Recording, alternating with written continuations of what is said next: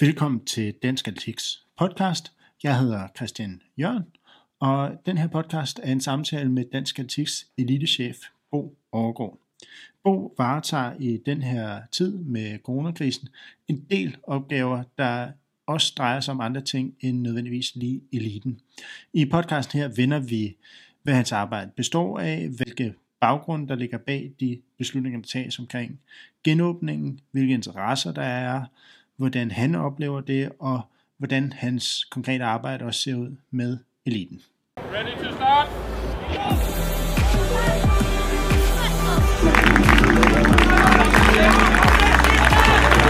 Sidste omgang, gutter! Kom så! Kom så! Hej Bo. Hej Christian. Tak fordi du vil øh, på vegne af atletikken tage den her samtale. Den her samtale er egentlig bundet i, at du gerne vil melde ud, og at der er nogen, der gerne vil vide mere omkring, hvad det er, der foregår nu i forhold til de begrænsninger og de muligheder, der er. Så det adresserer vi, øh, vi lidt her. Og vi kommer ind på emner som øh, de her nye åbninger. Hvad ligger der mere konkret i, øh, i det, og hvad er hensigterne bag det? Øh, hvad har dit arbejde bestået i over den her tid, og, hvor, vi, hvor mange og hvilke interesser er der i forhold til at, at åbne op øh, og gøre de her ting og tage de her beslutninger, der er blevet taget. Så men til at starte med, egentlig, det er jo en, øh, en samtale, du har forespurgt, om vi kunne have, og bonde, som, øh, som kunne, øh, kunne udkomme. Kan du sige et par ord om, om det og, og formålet med det? Formålet er egentlig, at vi er i en tid, der er noget specielt for atletikken. Det er det i samfundet i det hele taget. Den 21. april der sendte vi vores første retningslinjer ud omkring det, at vi rigtig gerne vil have adgang til atletikstadions rundt om i landet. Øh, og i halen af det øh, lykkedes vi også med her den 13. maj at sende vores opdaterede retningslinjer ud. Øh, og vi har derudover også i går åbnet op for, at vi nu ganske langsomt kan åbne op for en vis stævneaktivitet. Og det betyder også, at vi følger i atletikkens verden den kontrollerede genåbning af vores aktiviteter i atletikken som samfundet i øvrigt. Og der er nogle ting, som man kan skrive om, og så er der nogle ting, hvor jeg tror, det er rigtig vigtigt, at vi er i dialog med hinanden og kan forklare hinanden, hvad er det egentlig, der ligger til grund for de her ting? Hvorfor er det, at faserne er, som de er? Hvorfor kan vi for eksempel ikke åbne op mere end det, vi gør? Hvad er det, der ligger til grund for det? Det er faktisk det, jeg gerne vil sætte nogle ord på. Og det helt konkrete er også, hvis man går ind i den tilgang lige nu, for eksempel i forhold til, at vi har åbnet op for stævneaktivitet. Hvis man går ind i det nu med det, at vi nu er tilbage ved det, der kunne defineres som en normal tilstand, altså at vi gør det, vi plejer at gøre før coronatiden, jamen så er det klart, så kan man have en oplevelse af, at vi lige nu øh, ikke kan gøre de samme ting, som vi kunne før. Hvis man derimod går ind i det med den tilgang, at vi nu ser frem mod den 8. juni, hvor vi forhåbentlig, forventeligt, øh, har fået ophævet forsamlingsforbuddet fra de maks 10 personer til et eller andet sted mellem 30 og 50, jamen så kan man se, at vi bevæger os hen imod den der normaltilstand, hvor vi for eksempel i forhold til vores konkurrencer kan begynde at lave noget, der matcher mere det, vi plejer at gøre. Og det er to forskellige tilgange i det her, og det tænker jeg, at den her samtale måske kan være med til at sætte nogle ord på, uddybe lidt, nuancere nogle ting. Ja, noget du har, øh, og det skal jo ikke lægge øh, øh skub på, jeg har øh, står som, for dem der ikke vil vide det, for at kommunikere mange af de her ting ud.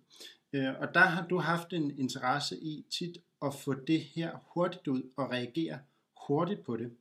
Og du har for mange været, eller for mig, jo været oplagt, at det er dig, de ting kommer fra, men på papiret står der, at du er, er elitechef.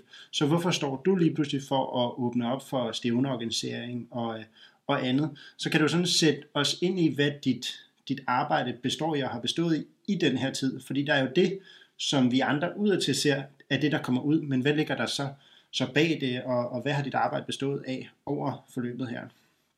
Jamen, jeg kan egentlig godt forstå øh, spørgsmålet i den her sammenhæng, fordi min formelle titel, det er, at, øh, at jeg er elitechef, jamen, det betyder, at jeg har det overordnede ledelsesmæssige ansvar for vores elitearbejde.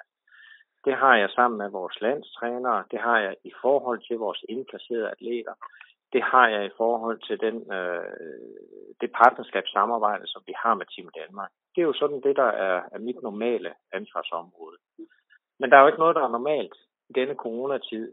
Øh, og det betyder også, at de ting, som jeg agerer på nu, øh, i og med, at vi jo er et nødberedskab på DAFs kontor, vi har en hel del medarbejdere, som er blevet hjemsendt, jamen der indgår jeg egentlig øh, i de her beslutninger i forhold til, at jeg sidder med i ledelsen. Og der skal være nogen, der skal træffe nogle beslutninger omkring de her ting. Det er vi stadigvæk flere, der gør. Og jeg hører for eksempel også min landstrænergruppe, de har en faglighed omkring de her ting. Jeg taler med rigtig mange derude øh, fra klubberne. Jeg taler med trænere, jeg træner med atleter. Og på den vis, så er der egentlig en naturlighed i, at, øh, at der er noget, noget viden, der er noget sparring, øh, som samles omkring de ting, som jeg arbejder med. Mm. Så man kan sige, at jeg sidder egentlig og varetager nogle interesser på vegne af vores konkurrenceatletik.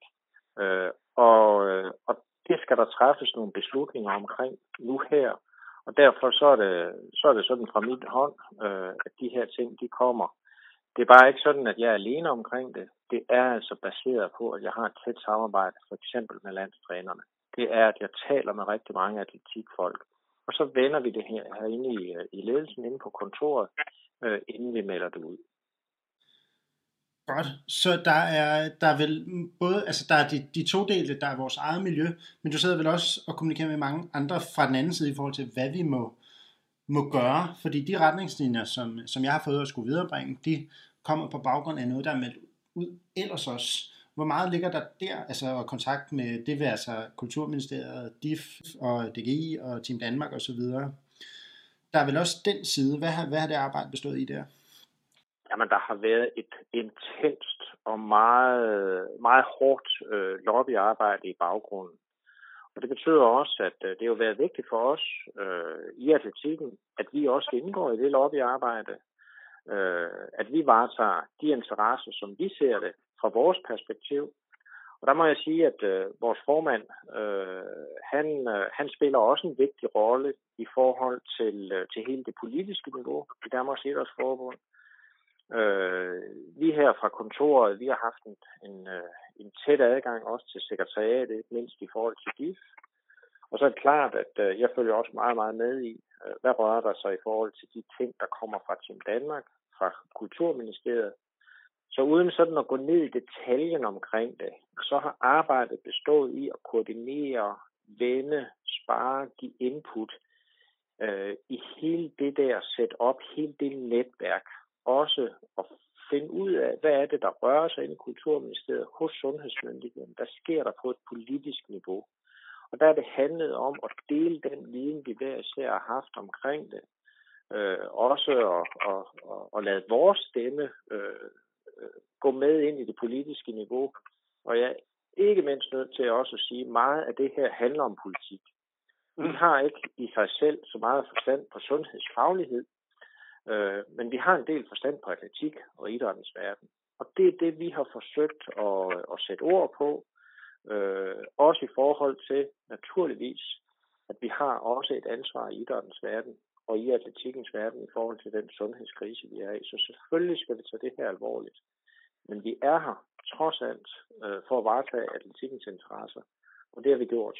Hvor meget banker, banker det på døren øh, fra forskellige steder, måske især fra vores eget miljø i forhold til åbning af, af alt det her? Fordi nu åbnes der mere og mere op, og nogen kigger på sammenligning også med andre sportsgrene, der må noget andet eller mindre, og, og forholder sig til, til det. Men man må også tænke på, der er måske gået en tid, hvor vi har, har været meget forsigtige og sådan noget, men nu er der rigtig, sker der rigtig mange ting rundt omkring. Så det må også være, der må være en del henvendelser, kan det passe, omkring det? Fordi det har jeg også kunne bemærke i, øh, i det, jeg har fået, fået ud.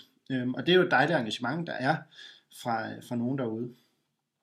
Men der har været en masse henvendelser man kan sige, øh, et, i forhold til den ene del af den kasket, som jeg har på som, øh, som elitechef, uh, der er det helt åbenlyst, vi har haft nogle interesse i at varetage vores prioriterede atleters mulighed for at have dog en vis kvalitativ træning.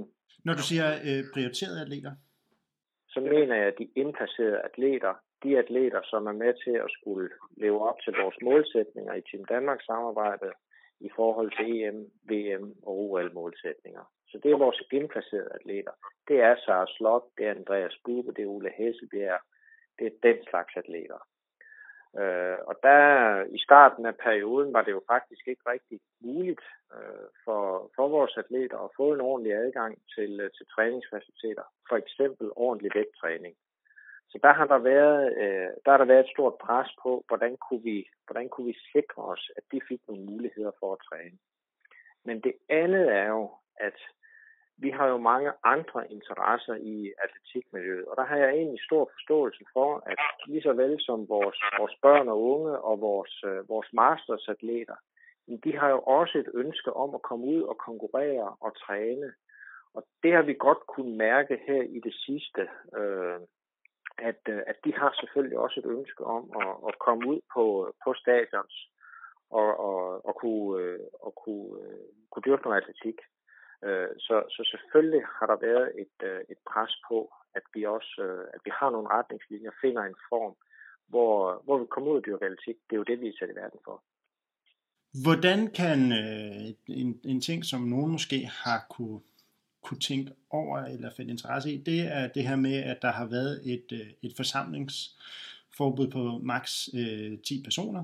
Men vi har så de tidligere retningslinjer haft det sat ned til 6 øh, atleter plus en træner. Hvordan kan det være, at man gjorde det i sin tid? Der henviser du til vores, vores første retningslinjer, som ja. fra den 21. Øh, april. Og der var situationen, at vi, øh, vi havde en opgave i at, at sikre nogle retningslinjer, således at vi formelt set kunne få åbnet atletikstadions op for vores klubber, altså for vores medlemmer. Og der var vurderingen på det tidspunkt, at øh, der var det meget, meget vigtigt, at, øh, at vi ikke pressede grænserne for øh, det forsamlingsforbud, øh, og i hvilken grad vi åbnede op. Så vi var nervøse for, at hvis, øh, hvis vi ikke havde et normativt krav, hvor det var ret klart og tydeligt, at vi ikke bare fyldte stadion op, og vi skal lige huske på, at de kommunale facilitetsejere er ikke nødvendigvis inde i, hvad atletikken handler om, og er derude til daglig. Og derfor så skriver vi i vores retningslinjer sådan set også til vores kommunale facilitetsejere, de skal kunne se, at vi har en tilgang, hvor vi langsomt kontrolleret er i gang med at åbne op. Så den første fase handlede om, at vi formelt set havde brug for at få åbnet stadions for vores klubber.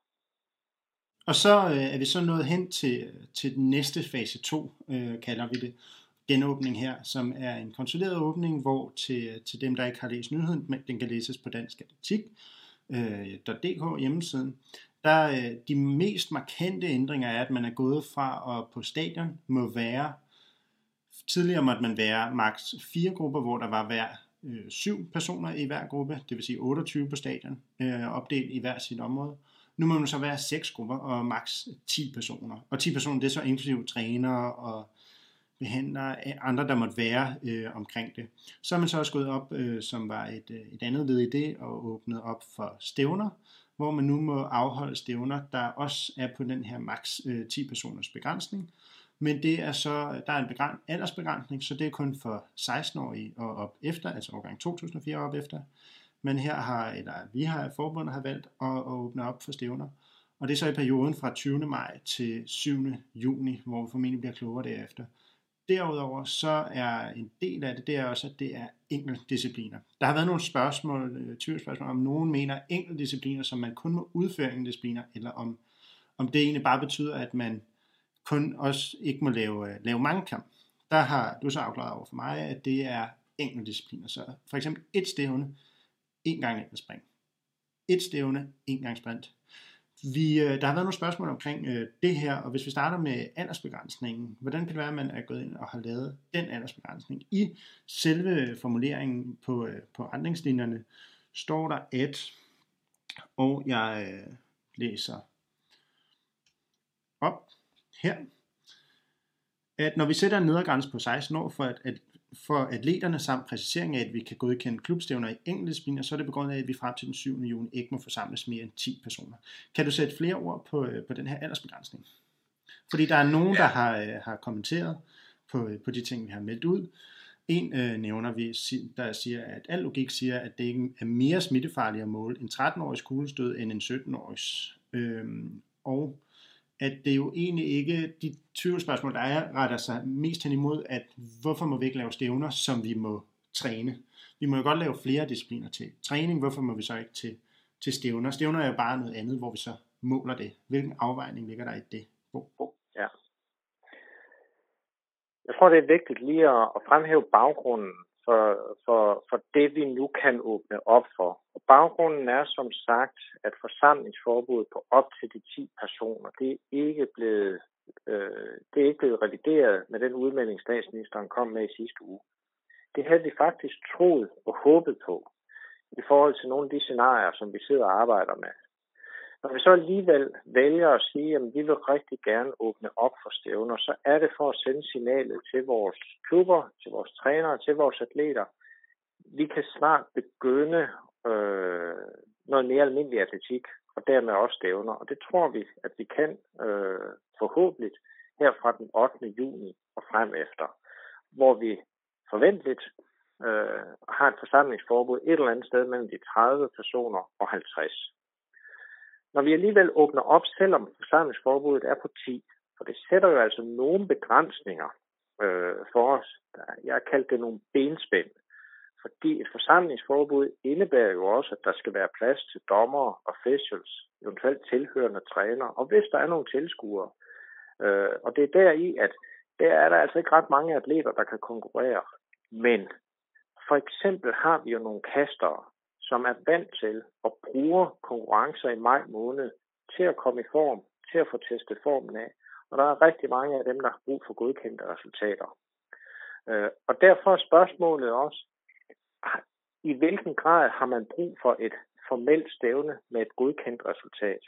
Så hvis vi tager det i forhold til vores ungdommer, så er der jo rig mulighed for, med de øh, retningslinjer, der er, at man kan lave testkonkurrencer. Øh, og spørgsmålet er, om man har brug for at lave det godkendte resultat. Det vil der være nogen, der siger, at det vil vi rigtig, rigtig gerne have. Men lige om lidt er det også den 8. juni igen. Og vi har valgt at, at sætte en grænse på det her, også for signal i forhold til vores omverden, at vi ikke åbner op for det hele på én gang. Det her er en kontrolleret genåbning. Og det er også et spørgsmål om, at der er nogle steder, for eksempel i Københavnsområdet, hvor der er rigtig, rigtig mange børn og unge, samtidig med, at vi har senioratleter og vi har mastersatleter. Der kunne vi også risikere, at der bliver der nogle interne øh, diskussioner af, øh, hvem har mest ret til at komme ud og konkurrere. Øh, og så vil der være andre steder, øh, hvor man som atletikklub måske har allerflest børn og unge. Så der er regionale og lokale forskelle øh, på, hvordan situationen er og hvordan medlemskaren er. Og det er der, vi egentlig siger, øh, vi går stille og roligt i gang. Vi har nogle prioriteringer i forhold til for eksempel sådan noget som kasterne, som vi ved rigtig, rigtig godt kan bruge det at få nogle godkendte resultater. Og hvis der er andre situationer, hvor det giver mening, at man øh, laver et lille 100 meter løb, øh, og der er tre atleter eller fire atleter, der skal have et godkendt resultat, så er det rigtig, rigtig fint. Det vil vi gerne give muligheden for. Men konkurrencemæssigt ser vi faktisk mest frem til den 8. juni, hvor vi håber og tror på, at vi kan åbne yderligere op. Så det her skal mere ses som en øh, mulighed, mere end en stor øh, genåbning af det, vi, øh, vi ellers kender? Det er fuldstændig rigtigt set. Det her skal ses som en mulighed, og det er også for at forberede vores miljø på, at vi stille og roligt vender tilbage til en konkurrencesituation. Og det vil sige, at et andet forhold er jo, at der er steder, hvor der ikke rigtig har været mulighed for at træne, ikke rigtig har haft, øh, ikke rigtig har været adgang til stadion. Og der er det nu engang et sundt princip, at vi først får gang i træningen, øh, inden vi øh, går i gang med konkurrence. Og der er jo ikke noget, som, som jeg eller andre atletik øh, udøvere ønsker, end at vi skal ud og konkurrere det er så stor en del af vores DNA, at vi er i den her verden, fordi vi elsker at konkurrere og få nogle godkendte resultater. Men der er bare ikke en normal situation lige nu. Og der er vi altså i gang med stille og roligt at bevæge os derhen, og vi håber på at have en situation, der er mere normal øh, sådan i forhold til, til enkelte konkurrencer, og hvad vi ellers kan åbne op for stævnemæssigt efter den 8. juni. Okay. Det ser, øh, det, den formulering, der er i de nye retningslinjer omkring de her stævner, det er mindre klubstævner. Hvordan skal, skal det forstås? Kigger man på ordlyden, så vil det jo, fordi typisk så vil stævner bare hedde stævner, men nu er det mindre giver mening, men klubstævner, er det så kun øh, klubben, der arrangerer det, egne medlemmer, der må, må deltage, eller hvordan skal, skal det forstås? Det er bevidst, at vi bruger den her formulering, og det er fordi, vi tror på, at det er det, der giver mest mening lige nu, at det er den lokale klub, hvis man har ønsket om det, at man laver et lille klubstævne. Er det så ikke også åbent for andre atleter, for eksempel fra naboklubben, eller hvordan og hvorledes det er? Jo, det er i princippet også åbent. Så længe stævnearrangører de skal bare stadigvæk sørge for at holde sig inden for de retningslinjer, der er, og for eksempel i forhold til det her med, øh, med forsamlingsforbud. Det er jo det benspænd, som vi har, og som vi er nødt til at respektere. Øh, vi kalder det mindre klubstævner, fordi vi tror, at det er det, der er brug for lige nu. Det er det, der i praksis vil blive gennemført. Men er der en enkelt eller to atleter fra naboklubben eller andet sted fra, der gerne vil med, og man laver aftaler, så er, det, så er folk mere end velkommen til det. Så laver man en kastestævne i Esbjerg, og man gerne vil have en atlet eller to med for åben ro, og man kan holde det inden for de retningslinjer, der er, så er man mere end velkommen til det. Det er det samme for det stævne, man holder inde på Østerbro. Hvis man laver sammen noget sammen med en atlet fra KIF i den her lille, øh, i den, øh, i den her lille stævne, som man laver, så er man mere end velkommen til det. Okay. Det, øh, lad os adressere det, det andet øh, tvivlsspørgsmål, som mange har, har reageret lidt på det er det her med enkeltdisciplinbegrænsning, altså at man kun må have et stævne, en disciplin. Og øh, jeg spurgte dig selv ind til det i forhold til, at vi skulle melde det ud. Betyder det så, at hvis man vil praktisk dag, kunne vi jo stå for en situation, hvor at en, øh, en klub gerne vil lave nogle, har nogle sprinter, der gerne vil, fordi typisk vil træningsstævner og, og majstævner for, lad os sige, sprinter, bestå i, at man laver to discipliner. En 100 meter, så venter en times tid, en halvanden times tid, en 200 meter. Vil det så være øh, et stævne, en disciplin, det vil sige to stævner, øh, to discipliner, selvom det reelt øh, praktisk talt derude vil være det, det samme, og er der mulighed for det? Øh, hvad er dine tanker omkring det? Og det samme går også i retning af for eksempel kast. Hvad med kaste mange kamp? Eller hvis, fordi de her majstævner er også lige så meget for folk til at komme i gang, så er nogen, der har interesse i at lave flere øh, discipliner til samme stævne, fordi lad os sige, hvis vi har nogle kuglestøder, der øh, støder kugle, øh, og det er for dem, der laver flere kastdiscipliner, så vil samme gruppe jo godt kunne gå hen og kaste en øh, diskus, og så, øh, så overtræder de ikke de retningslinjer, der er inden for træning i hvert fald. Men hvorfor må de ikke det nu for, øh, i forhold til, øh, til det her? Så hvordan skal alt det her, øh, hvad, hvad er hensigten bag eller baggrunden for den her beslutning om en enkelt disciplin begrænsning? Han står også over for, og skal de måle løbdiscipliner, og vil gerne have godkendte eltider, så er det for mange klubber, så skal de ud og have et eltidstræningsudstyr ud, øh, og det koster penge, vil man så kun få det ud til en. Hvorfor må vi, øh, når vi ikke har flere, når vi i træningen må lave flere grupper, der laver forskellige ting, hvorfor må vi så ikke have for eksempel kuglestød i gang samtidig med noget øh, sprint eller noget, øh, noget mellem lang. Og sidste ting, som du måske kan adressere, det er bare lige et 20 spørgsmål omkring det her. I træning hedder det sig jo, at 2000 meter, altså træning 2.000 meter eller over, bør foregå uden for stadion, ligesom opvarmning også bør foregå uden for stadion. Så dem, der har, skal bruge stadion mest muligt, har, har mulighed for det. Er der også noget relateret til det her? Så hvad med 3.000 meter løb eller, eller 5.000 meter løb? Det er mange ting på en gang, Christian. Ja. Jeg skal prøve at svare så kort og så præcist som muligt.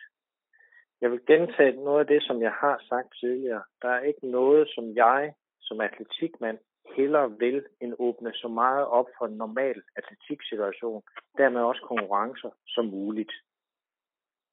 Vilkårene er bare, at det er ikke muligt lige nu, med den bevågenhed, der er på, på idrætsverdenen i det hele taget, den nervøsitet for, om vi øh, kan risikere at øge smittetrykket herhjemme, fordi den er der, om ind at tallene lige nu ser fornuftige ud. Men der er en politisk bevågenhed, og der er en nervøsitet for, hvad sker der nu, når vi er i gang med at genåbne vores samfund. Og det er sådan, at vi har et forsamlingsforbud på op til 10 mennesker øh, max, og det giver altså nogle begrænsninger i forhold til det, jeg vil kalde en normal konkurrencesituation. Så for at svare på det, jamen vi har været nødt til at lave nogle prioriteringer og nogle benspænd i forhold til at sige, at vi åbner der, hvor det giver mening. Og det uh, stiller mig selv af spørgsmål i den her fase, det er også frem til den 7. juni, i hvilken grad er det vigtigt at få et godkendt resultat, en eltid for eksempel, hvis du er 200 meter løber. Eller kan man lave det, der egentlig er et testløb, øh, en testkonkurrence, øh, uden at det nødvendigvis er et godkendt resultat ind til statistik. Og det tror jeg, det er vigtigt, at man lige forholder sig til ude i klubberne. Øh, hvad kan vi egentlig? Hvad er det, vi vil? Hvad har vi brug for i den her sammenhæng? Fordi efter den 8. juni, der håber og tror jeg på, at vi kan lave noget, der konkurrencemæssigt giver mere mening. Og igen, det er vigtigt for os, at vi kommer i gang med træningen først og fremmest, inden vi går i gang med konkurrencerne. Og det er fuldstændig rigtigt. Så kan vi godt diskutere, øh, skulle vi lave retningslinjer efter, at vi har taget højde for klubbernes mulighed for også at lave noget således, at vi kan håndtere det, for eksempel i forhold til at bestille udstyr, heltid osv. Men det skal jo stadigvæk holdes inden for de generelle retningslinjer omkring, hvor mange vi må være på et stadion og de her ting. Derfor har vores mindset også været, at det her, der har vi skulle lave noget, som kunne holdes som et tirsdagsstævne, et onsdagsstævne, samtidig med, at der er andre på stadion. Og det er jo så et vilkår, at der stadigvæk er nogle begrænsninger i øjeblikket. Vi håber og tror på, at når vi kommer ind i næste fase fra den 8. juni, så kan vi gøre noget mere. Men der er vi også afhængige af, hvad er det for en politisk situation, der er, hvordan ser smittetrykket ud her. Så når vi har valgt at sige enkeltdiscipliner, og når vi har valgt at åbne op, som vi har gjort, så det er i forhold til at give muligheden, og også i forhold til at forberede vores atletikbagland på, at lige om lidt, så kan vi mere kvalitativt gå i gang med nogle gode konkurrencer. Men der er nogle steder, hvor der kan det faktisk godt give mening. Så der, hvor det giver mening, at man holder en længdespringskonkurrence, fordi man gerne vil have et godkendt resultat. Der, hvor man gerne vil have en, et godkendt diskoskast ind til statistik, så kan man gøre det. Men man kan ikke det hele. Og ja, det er en prioritering. Det er den beslutning, vi har taget frem til den 7. juni. Okay. Det skulle adressere nogle af de spørgsmål, der er derude, og jeg forestiller mig, at du er åben for, at folk henvender sig med, med flere spørgsmål, hvis der, der må være noget. Øhm, en sidste ting, øh, jeg har bemærket, også fordi øh, jeg det i at melde ud, at det skal gå rimelig hurtigt til med at melde, melde de her ting ud. Hvor, selvfølgelig er det, er det vigtigt, men, men prøv at sætte dine ord på, det her med, at vi skal hurtigt rette os ind, fordi vi har set andre sportsgrene, så går der lidt tid og sådan noget. Altså, og det skal heller ikke være nogen hemmelighed, både du og jeg har en dag ved en af udvendingerne siddet øh, op til, til meget set og afvendet noget, der må være, så vi kunne re- reagere på, øh, på det. Det er ikke noget, folk nødvendigvis øh, ved, men, øh, men det skal tit være, være rimelig hurtigt. Så din, din tanker om det? Jamen, det er meget klart. Øh, jeg synes, at i en, øh, i en tid og i en situation, hvor der er så mange ting, der er uklare, så er det meget, meget vigtigt hurtigt at kunne give noget, noget viden og nogle rammer og nogle retningslinjer. Og derfor så har jeg prioriteret, at jeg meget, meget gerne vil have noget klar øh, fra det øjeblik, at vi kan rykke på ting. Fordi der er så meget, der er uvist. Og når der er meget, der er uvist, så er det rigtig vigtigt at give nogle rammer og nogle afsæt, som vi så kan tage afsæt i. Og det er også derfor, at vi fra Dansk Atletik side har præget så meget, som vi har overhovedet kunnet, de steder, hvor vi har kunnet øh, kunne gøre det.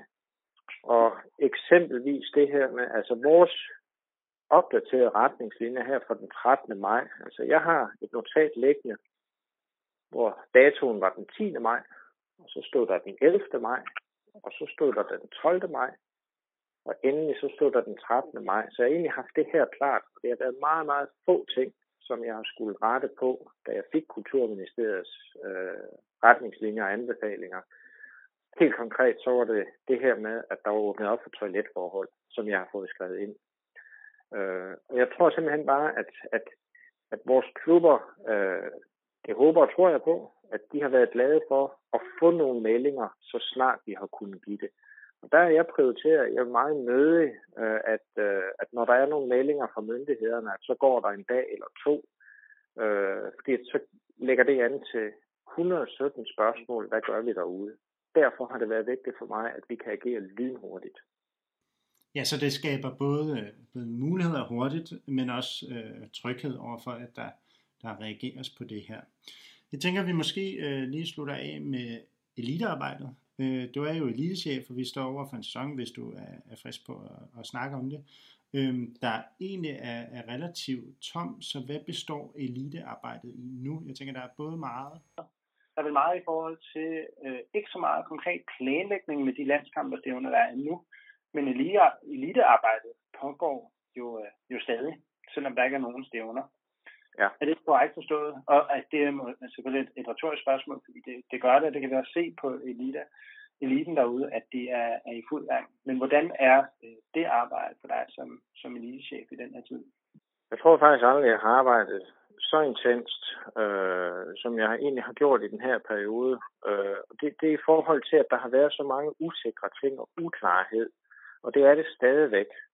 Øh, og og det, det giver faktisk en hel del arbejde meget konkret, så har der, så har der været et stort arbejde i at, øh, at få adgang til for eksempel vægttræning øh, inde på Østerbro Stadion. Det har taget alt for lang tid, øh, og vi har faktisk også internt i atletikfamilien, vi har haft rigtig, rigtig svært ved at forstå, hvorfor kan vores indplacerede østatleter ikke få adgang til for eksempel vægtfaciliteter inde på Østerbro Stadion, som er et elitekraftcenter.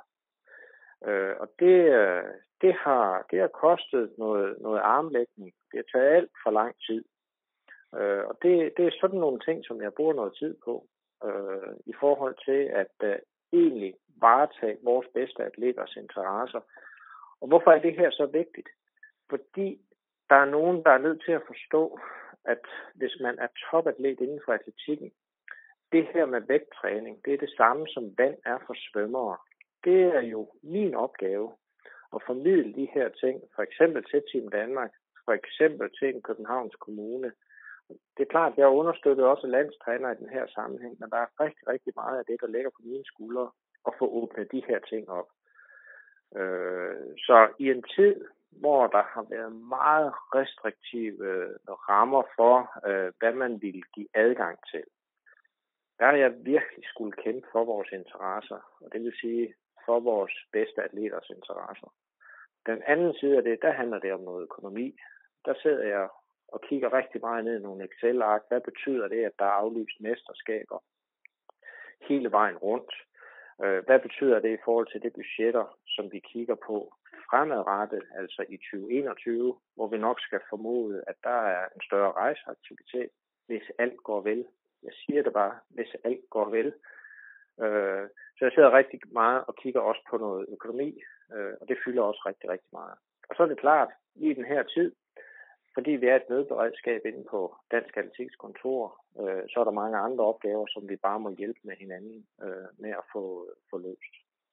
At øh, der er jo også det elitearbejde, der er, det er jo også det fremadrettede elitearbejde, fordi efter, øh, og du kan måske sætte din, din egen ord på det faktuelle i det, at efter øh, det OL, der skulle have været her i 2020, så ville en ny øh, Team Danmark støtteperiode begynde i, øh, i 2021 og, og frem efter. Der var noget arbejde der. Er det bare sat på, på hold fra vores side i forhold til Team Danmark, og hvordan er det hos Team Danmark? Hvad er, er arbejdet med, med det nu?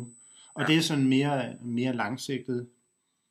På den ene side, så, så har Team Danmark meddelt, at den procesplan, som de sådan havde lagt an til i forhold til et nyt støttekoncept, hvor vi skulle starte øh, nye satsningssamarbejder fra den 1. januar 2021. Den er sat på hold.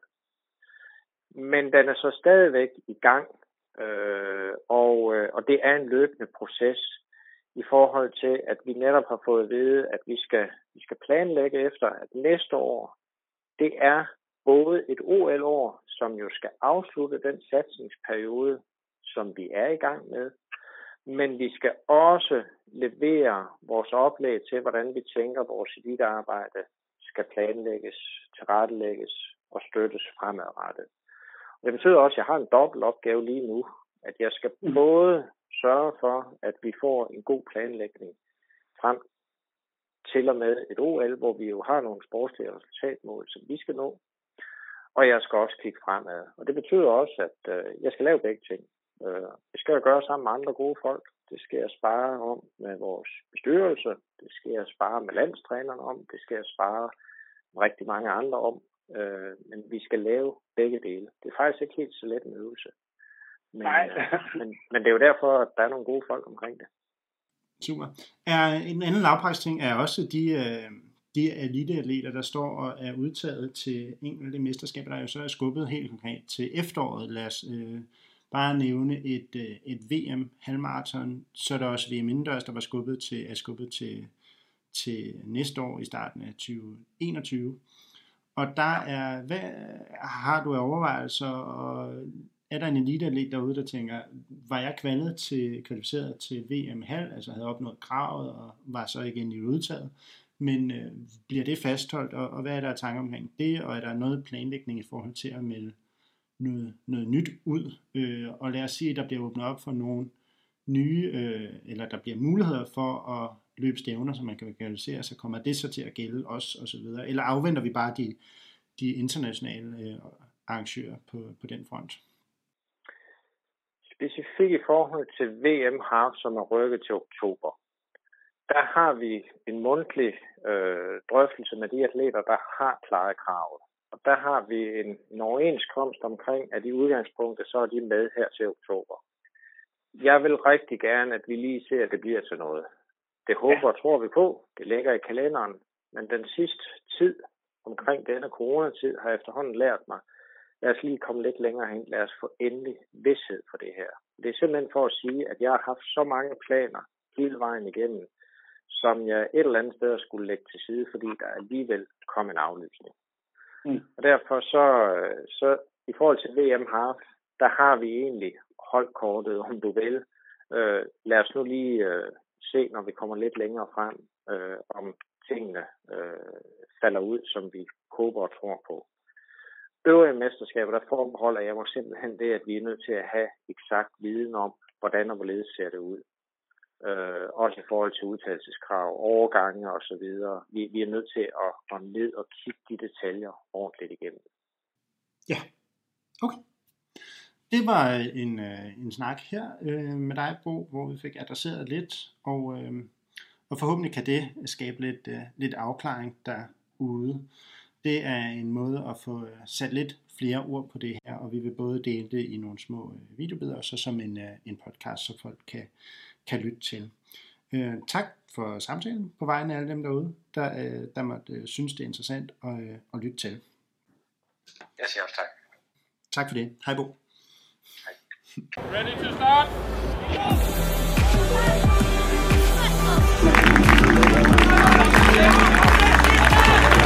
Sidste øjeblik, gutter! Kom så!